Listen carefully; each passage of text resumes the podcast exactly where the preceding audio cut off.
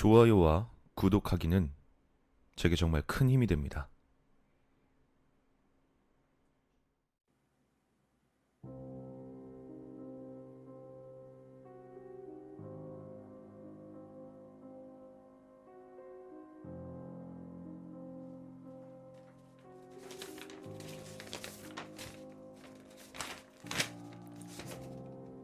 그러니까 선생님 말씀대로면 왼쪽 시체의 지문이 오른쪽 시체의 외상 부분에 남아 있단 말씀이시죠. 근데 이 사망 추정 시간이 왼쪽 시체가 몇 달쯤은 더 빠르다.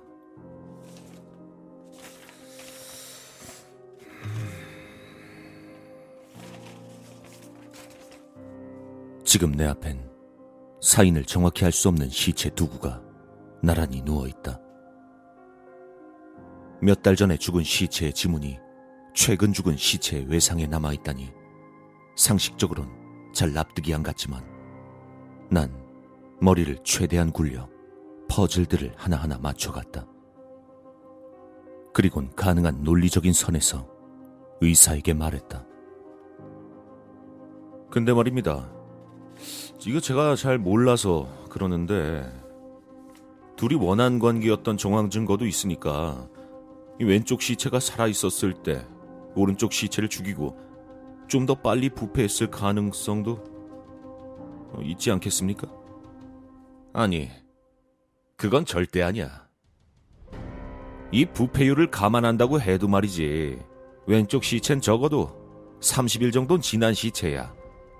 그리고 이 오른쪽은 아무리 많이 봐줘도 이틀 정도 지난 시체고. 그 말에 난 다시 생각에 잠겼다. 그리고 의사는 이어서 말했다.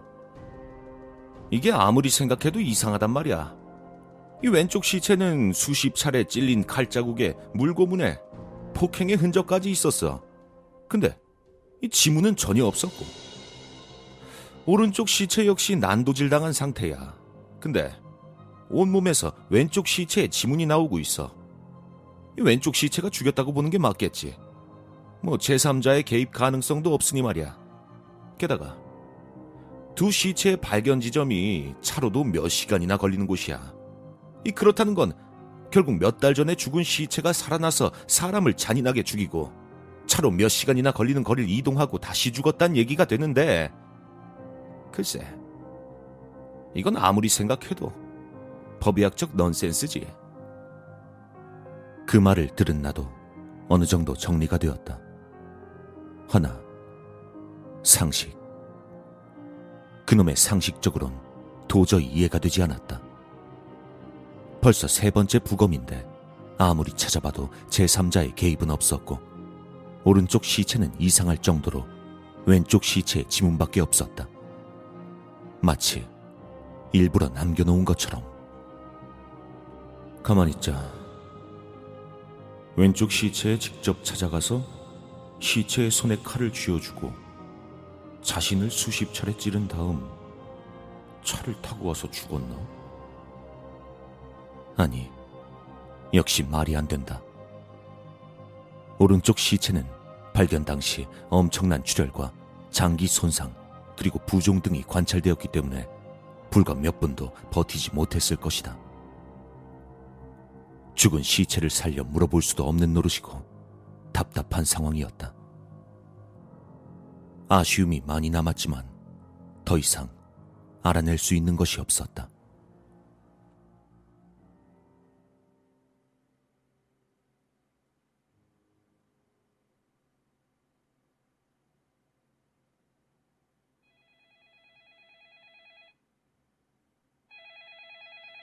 서류를 작성하기 위해 사무실로 돌아왔을 때 부검실에서 급히 연락이 왔다.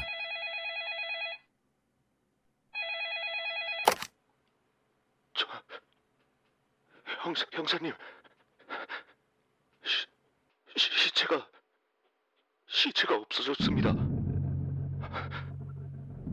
몇 달 전에 죽었던 시체. 내가 왼쪽 시체라고 불렀던 그 시체가 사라졌다는 전화였다. 부검실에서 시체가 없어진다니 어이가 없는 말이었다. 누군가 침입해서 훔쳐갔다고 생각하긴 힘들었다. 부검실의 관리 체계가 그렇게 허술할 리 없었다. 일단 나는 의자에 걸려있던 가죽 점퍼를 황급히 걸치고 부검실로 불이 나게 달려갔다.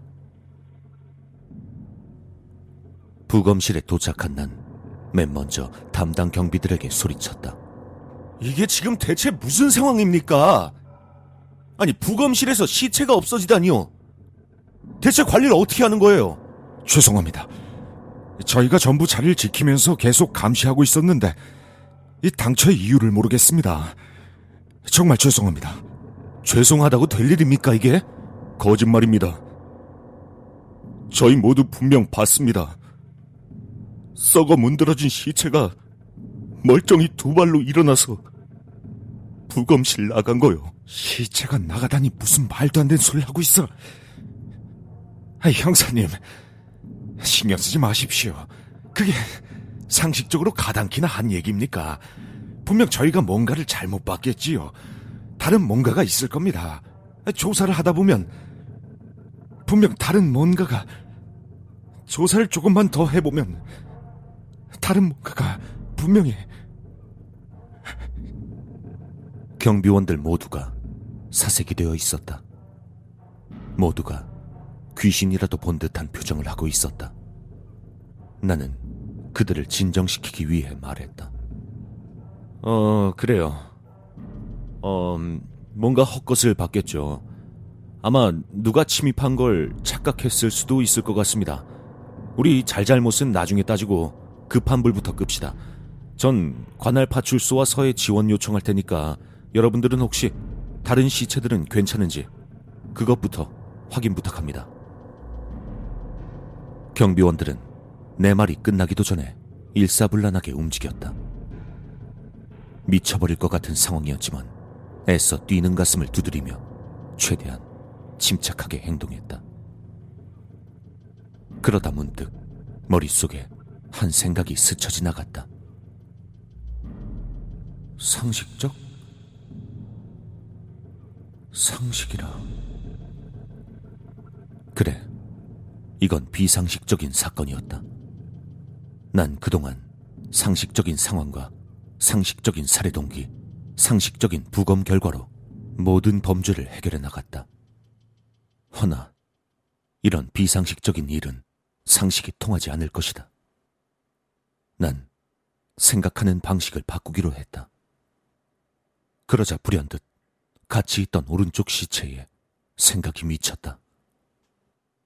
오른쪽 시체는 마침 오늘 다른 관할 부검소로 옮겨졌었다. 왠지 모르지만 직감적으로 왼쪽 시체가 사라진 것과 뭔가 연관이 있을 것 같았다. 난 급히 차에 시동을 걸고 거친 도로를 내달렸다.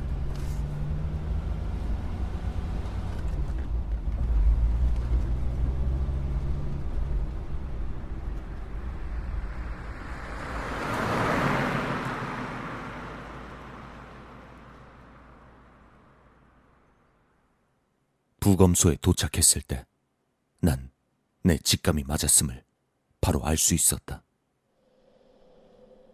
지나치게 조용한 부검소 안엔 관리인들이 피를 흘리며 쓰러져 있었다. 난 그 중에서 아직 의식이 있는 것 같은 사람을 발견할 수 있었다. 이봐요. 정신 좀 차려봐요. 무슨 일입니까? 이거 어떻게 된 거예요, 이거? 시체가... 시체가... 관리인은 더 이상 말을 잇지 못하고 정신을 잃었다. 난 황급히 지원 요청을 하고 권총에 실탄을 장전한 뒤 부검소로 뛰쳐들어갔다. 쓰러진 사람들을 해치고 부검실 안에 들어섰을 때 난 내 눈앞에 펼쳐진 비상식적인 광경에 심장이 격하게 뛰기 시작했다. 온몸이 썩어 문드러진 시체가 누워있는 시체를 마구 난도질하고 있었다. 그것도 섬뜩한 웃음소리를 흘리면서 난 심호흡을 하고 시체를 겨냥하며 그에게 말했다. 동작 그만! 움직이지 마. 움직이면 쏜다. 그러나 그는 아랑곳하지 않고 계속해서 난도질을 하고 있었다. 두려움을 느낀 나는 칼을 든 시체를 겨냥한 채 방아쇠를 당겼다.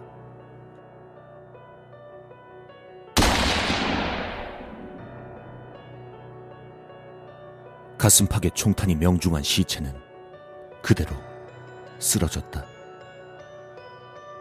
그리곤 천천히 입을 열었다.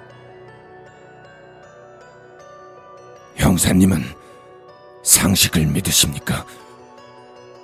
지금 제가 찌르고 있던 이 시체, 아니, 이 새끼는 과거에 제 딸을 유린하고 무참히 살해한 쓰레기 자식입니다.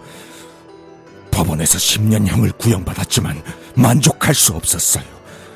판사고 검사고 다 갈아엎고 이 자식을 제 손으로 죽여버리고 싶었습니다. 하지만 그렇게 하지 못했죠. 잠시간의 침묵이 있은 뒤 말이 이어졌다.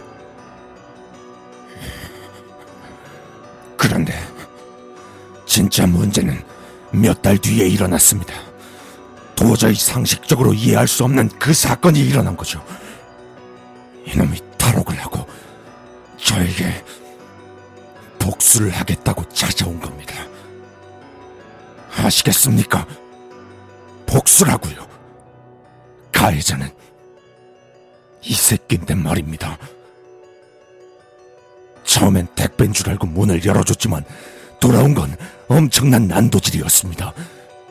그것도 모자랐는지 아직도 숨이 붙어있던 저를 물에 빠뜨려 익사시켰죠. 그리곤 낄낄거리면서 유유히 밖으로 나갔습니다. 이 쓰레기 같은 새끼. 그의 썩어 문드러진 얼굴이 분노로 일그러졌다. 그런데 말입니다. 신께선 절 버리지 않으셨나 봅니다. 시간이 얼마나 지났는지 모르겠지만 전 눈을 떴습니다. 분명 전 죽었는데 분명히 죽었는데 살아 있었습니다. 그것도 멀쩡히 아주 멀쩡히요. 숨을 쉬지 않아도 생리생하게 살아있음이 느껴졌고 장기가 썩어 문드러져도 아프지가 않았습니다. 몸은 날아갈 듯이 가벼웠고요. 전 이게 신께서 복수하라고 손수 차려주신 밥상이라고 생각했습니다. 재빨리 칼을 들고 그놈을 죽이려 움직였죠. 전혀 지치지도 힘들지도 않았습니다. 이놈을 죽일 수 있다는 사실이 그저 기쁠 뿐이었죠. 그렇게 이 녀석이 숨은 곳까지 찾아갔고 이 녀석이 지 애인인 줄 알고 문을 열어줬을 때 놈의 목과 눈, 심장, 배, 다리를 미친 듯이 찔러댔습니다.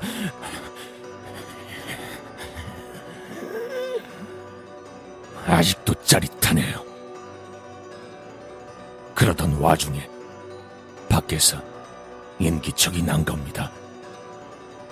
전 아쉬웠지만 우선 자리를 피했습니다.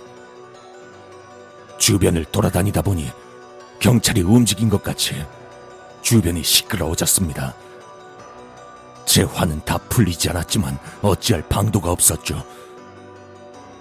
복수는 그대로 조금 미루고 제 딸아이의 무덤으로 가기로 했습니다. 뭐라도 챙겨가려고 집에 들렀을 때 생각지도 못한 문제가 생겼습니다.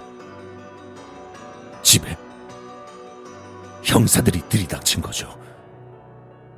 전 곧바로 시체 연기를 했습니다. 사실 연기할 것도 없었습니다. 전 진짜 시체였으니까요. 그렇게 경찰에게 회수돼서 한참을 이동해서 도착한 곳이 쓰레기 같은 놈 옆자리였습니다.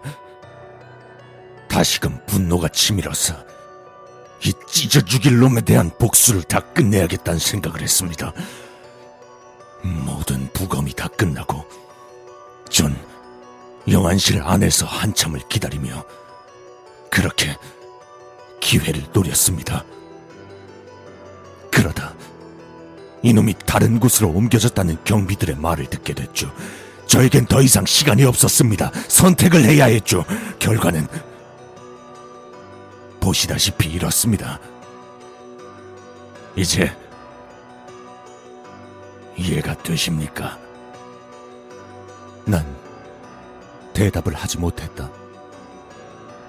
한 가지, 한 가지 아쉬운 건 딸아이의 무덤에 꽃 한 송이 놔두지 못했다는 겁니다.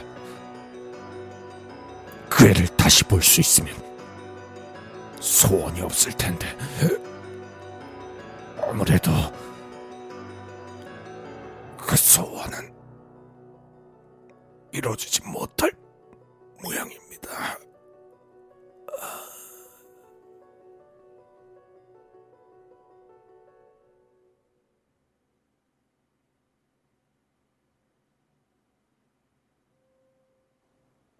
시체는 그 말을 끝으로 모든 움직임이 멈추었다. 그의 얼굴은 기쁨, 환희, 분노, 슬픔이 모두 담겨져 있었다. 곧이어 동료 경찰들과 형사들이 들이닥쳤다. 사건은 결국 미결 사건으로 남게 되었다. 상식선에서 설명할 수 있는 부분이 전혀 없었으니 어찌 보면 당연한 결과였다. 난 그 남자의 딸 무덤 앞에 꽃송이를 놓으며 그의 마지막 말을 떠올렸다. 딸을 다시 보고 싶다는 그의 말. 상식적으로 죽은 사람이 서로 만날 순 없을 것이다. 하지만 난 그가 딸과 다시 만났을 거라고 생각한다. 이 세상은 생각보다 비상식적이니까.